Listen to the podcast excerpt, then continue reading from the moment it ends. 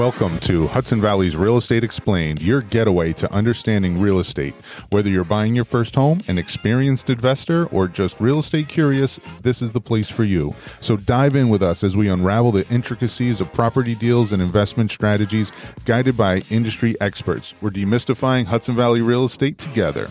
Let's go. And welcome back to another episode of Hudson Valley Real Estate Explained. I'm your host, Michael Kahns, and I'm joined today with, again, Mr. Rik Brescia and special guest coming to us, a real estate attorney here in the area. His name is Ian Lindars, and I'm going to let him talk a little bit about where he's from and, and, and all of his experience. But we've got a really great episode for everybody today there's a big change coming to New York State, a big law change that's going to impact every real estate transaction without question across the entire state. And we're going to dive right into that shortly. But first, Ian, welcome to the show. Thank you very much for having me. Thanks for coming. You know, you gave a presentation not too long ago to the team. You brought a wealth of knowledge about this change, and I think we're really prepared and we're really looking forward to diving into to, into it today. But for now, why don't you tell your tell our audience a little bit about who you are, what your experience is, and why you're qualified to talk about this topic?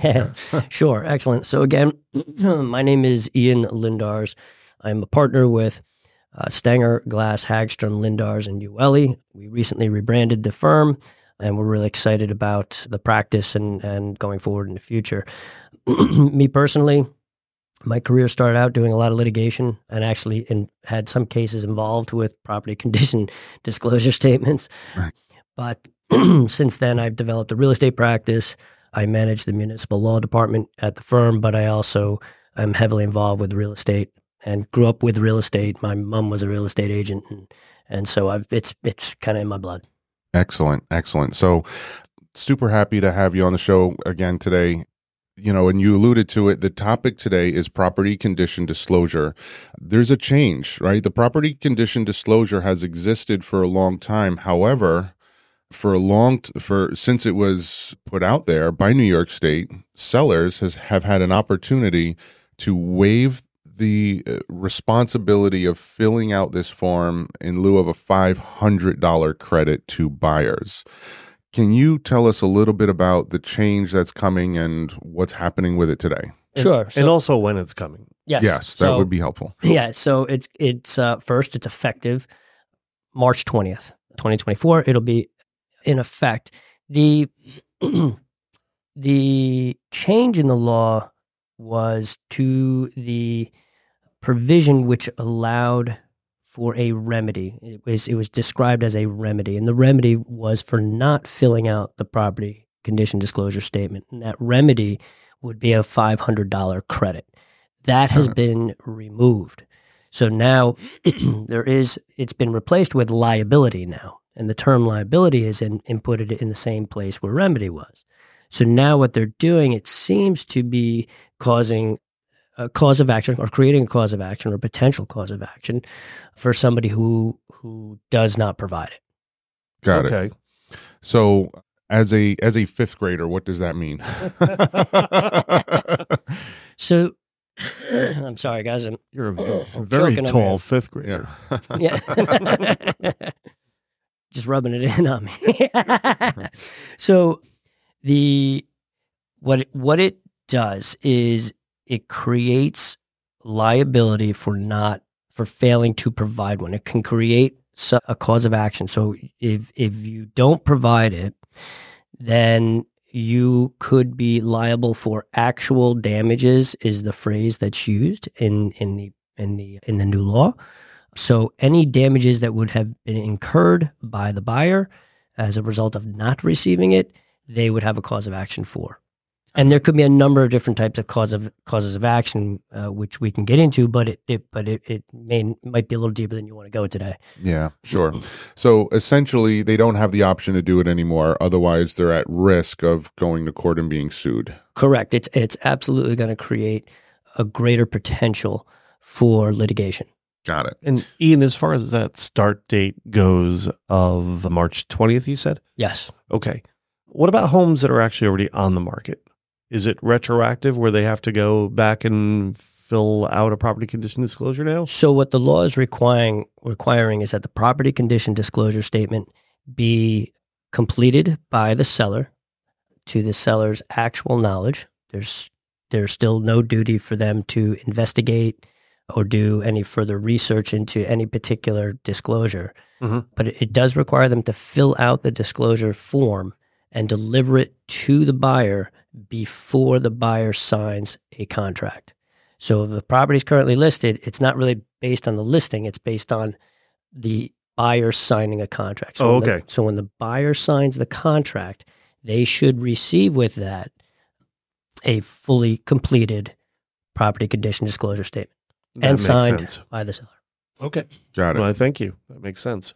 So, for those out there shopping that haven't seen a property condition disclosure, give us a summary. What is it? What are they going to have? What should the buyer be expecting to receive, and what should the seller be expected to fill out? Summary. So the way I have always described it to, to my clients is it's it's like I think it's a six or seven page total form.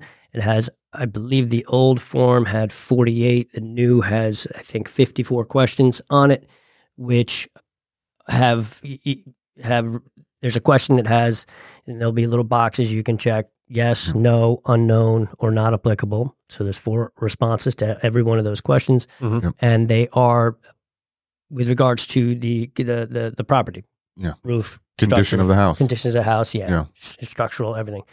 They did. There was an an additional change. Yep. So the new change has two major changes to it. First is the property condition disclosure statement, five hundred dollar credit. That's gone. Yep. The second is they added a number of questions with regards to floodplain, flood zones, so flood issues. There's there was mm-hmm. a, there was a, a number of questions added there. Yeah, well, with all the rain we're having, you can maybe understand why. Jeez. Yeah, and I, I, I honestly think that was more of the drive behind this law than removing the credit. I think there was a concern about all of the, the, the water issues that are that are happening, and so this was a an, in an effort to help address that. Makes sense. I guess, Ian, my question would be is this also applicable to condos and co ops as well? So the there was no amendment to how the law applies. So it still is one to four family homes and townhomes. That's that's that's what it still applies to. All the other exemptions, everything is is is staying the same. Gotcha. And it doesn't touch commercial. No. Okay. So, for again, for our audience that may not be familiar with them, what are a couple of those exemptions? Oh, condos are an exemption, vacant land, uh, Estate sales, estate sales, foreclosures. Foreclosures, correct. Got it. So, if it's a Co-ops. So if it's something that they can claim they have no knowledge of based on the fact that they inherited the house or the bank foreclosed on the house, they obviously are going to have a hard time filling this out because they, they don't have any experience with the house. So they get an exemption from having to fill it out. in those instances. But Yeah. but again, I want to be careful. I don't want to. I don't want to.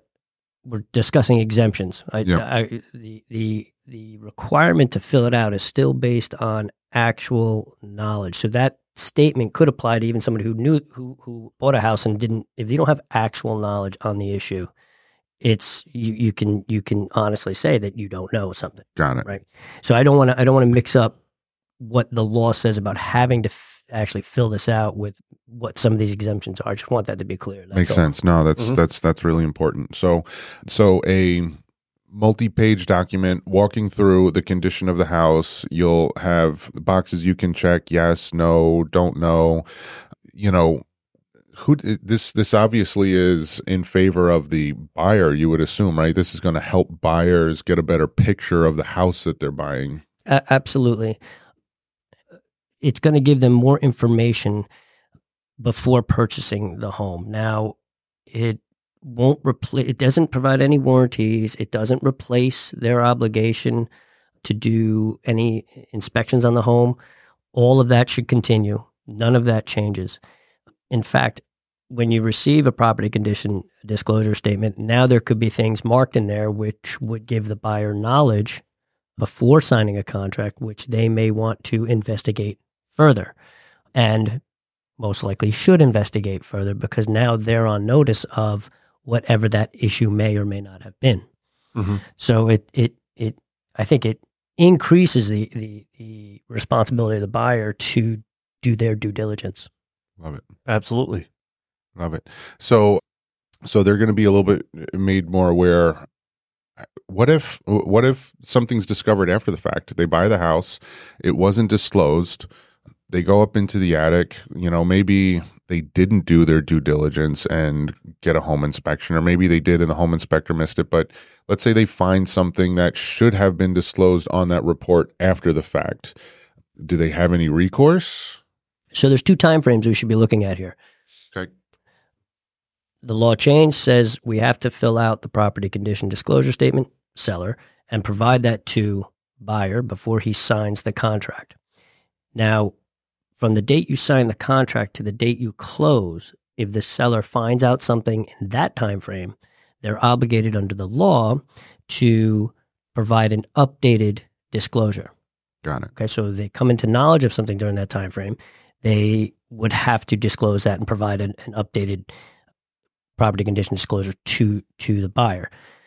Once you close, okay, after that, unless there was some active concealment, fraud, some some misrepresentation Yeah. that occurred, then you bought the house. Yeah. So so at that point, everything due to the merger doctrine, everything would merge into the deed, and then they own the property. But if there's misrepresentation or if there's a fraud, that would create a cause of action, which then you could decide, you could con- consult an attorney, and then you could determine whether or not it makes sense to bring the lawsuit or not. To litigate. Okay. Litigation. Yep. Gotcha. Very cool. So so there could be some, you know, they this can be used against a seller potentially depending on the circumstances. I'm not saying that it, you know, most of the time will, but sellers should think when they fill this out and make sure that they're filling it out accurately. Absolutely, absolutely. In our office, we've been discussing that and what that means, and and how early in the process that we might be now brought in. We might be brought in very early in the process now to discuss these these Uh, statements. I- Actually, I was going to ask you that. Should, is this something they should be filling out now with their attorney or something they fill out and knowing that their attorney will see it and review it at some point? I think every situation might be a little bit unique on that, but I Mhm. do think that before they release it, they can fill it out themselves. If they have questions, they should consult their their counsel on it. If they are confident about their answers, and because again, it's based on their actual The knowledge. best So- of their knowledge. yeah, so right. uh, their actual knowledge. So, so if they fill it out and they they don't have any questions, then fine. But if they want to discuss it with the attorney, find out what it means, it might behoove them to do so, so they understand their liabilities. I would Sure. recommend it. I would I would absolutely recommend it. Okay. Yeah, it seems like that's something I would recommend, you know, to a seller myself would be, you know, you might want to consult your attorney if there's anything even remotely iffy on this that you're filling out that you're not sure of how you should fill it out. Correct, and and we're anticipating that there's going to be a lot more involvement with that because it's kind of scary to fill that form out. There's so many questions on it, and and people may not know exactly how they should answer it. And again, you can be sued for anything, right? Mhm. So even even though you answered it to the best of your knowledge, if it's discovered after the fact, they may believe that you knew Yeah. and then they would bring the lawsuit and they would have to prove that that the seller had actual knowledge and then misrepresented that on the form. yeah. Right. Which which could be tough to prove, but with a shark of an attorney sometimes It's uh it, it it is it is difficult to prove, but again, every every situation would be different. And I think that at least in, in our firm, that is that's that's one I think advantage of our firm is that we we can do both. We litigate and we do real estate, so we have the ability to analyze that from both sides of the fence before and after. Yeah, that's great. I could see how that'd be super helpful Yep. in us Yep. with this coming up for sure. Absolutely. As representing the buyer and their contract, would that be part of your contract review is to also take a look at the property condition disclosure and give them advice? Absolutely, because it's it's both sides of the uh, of the coin now. So Yeah. when we receive one, we're going to want to look at that probably more so on the buyer because we want to look at it and make sure that there aren't any questions that we could be advising our client saying, hey, you may want to double check this. You may want to follow up with this. You may want to have a consultant go out and look at this. If there's anything that's not filled out on it and empty, the current case law that I've seen in these situations. So, seller provides property condition disclosure statement. That statement leaves certain questions blank. Okay. Buyer signs, proceeds with the deal, closes, later finds out those blank questions, there were issues there that, and they've tried to bring lawsuits saying, hey, they misrepresented the facts here.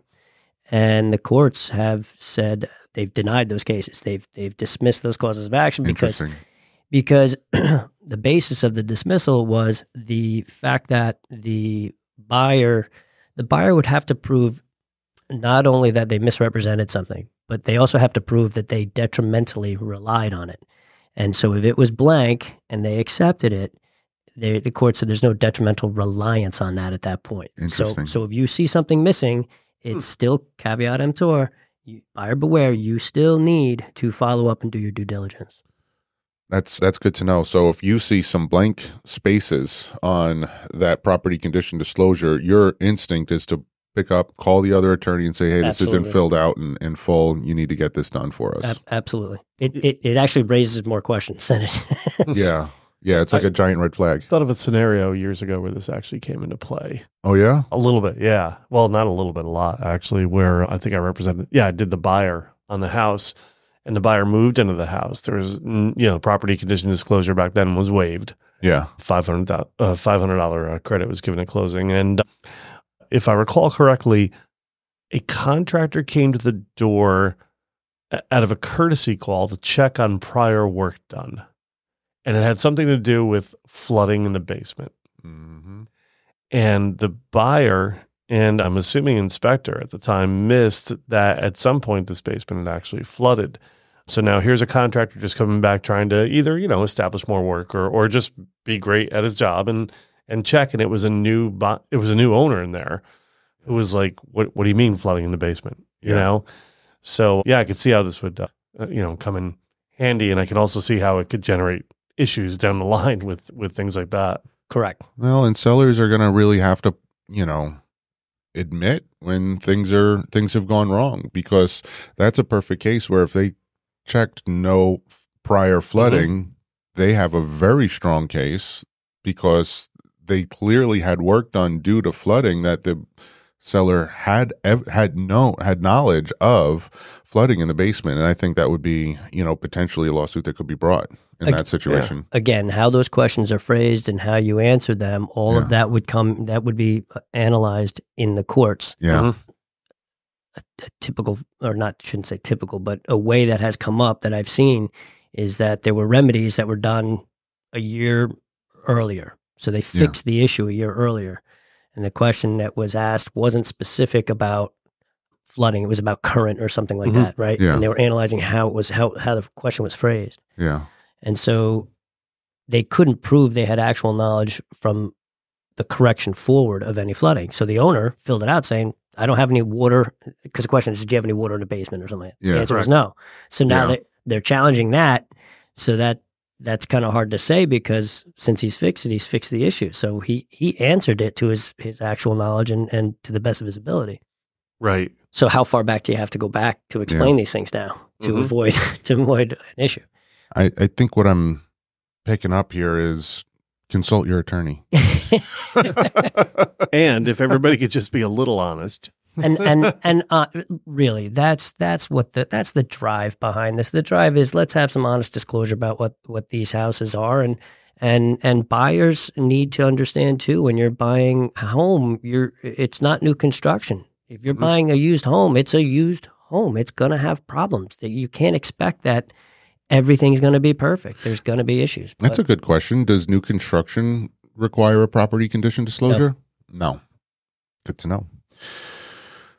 Well, Rik, do you have any other final questions? Oh, you would think I would, Mike, as you told me to have final questions nearby. But if you could vamp for a moment. Well, if it's helpful i can get uh, you want me Yeah. to do a little recap just to so people know? Sure. Please.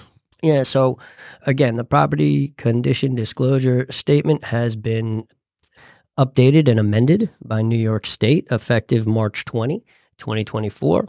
It removes the seller's ability to provide a $500 credit for not filling it out and actually creates potential liability for actual damages if you fail to fill one out. So the obligation now is seller, you have to fill out property condition disclosure. You have to provide it to the buyer before buyer signs the contract. And and that's the property condition disclosure side of it. Yeah. That that form will have additional questions with regards to flood issues, which will also have to be answered. And Mike, as I went down Appreciate the questions that I'd written down, uh, Mr. Lindars answered all of them already for us. All right. Fantastic. Ian, why don't you tell our audience where they can get in touch with you? Sure. So our office is on uh, 1136 Route 9 in Wappingers Falls. Our phone number is 845-298-2000. And we do have a website that's stengerglass.com. And all our information's there. Areas of law we practice is all on the website. Hey, cover just about everything. And, you know, for the record, I've been using Ian on real estate deals for quite a while now. Just a tremendous attorney and really appreciate you coming down and sharing this important update. This is going to impact real estate transactions throughout New York State. And it's important for everybody to know. So I really appreciate you coming down. Thank you for having me. Thank and you very much. again appreciate you coming in the other day and, and doing that presentation as well. I know we thanked you privately, but um, now to thank you publicly just makes us look like better people. it, it was fun. It was it was great talking to uh, people who are going to be dealing with this law on a daily basis. It's great. we appreciate it, Ian. Thanks so much. Thank All you. right, guys. Team Banks, Hudson Valley's Real Estate X Factor. We're out.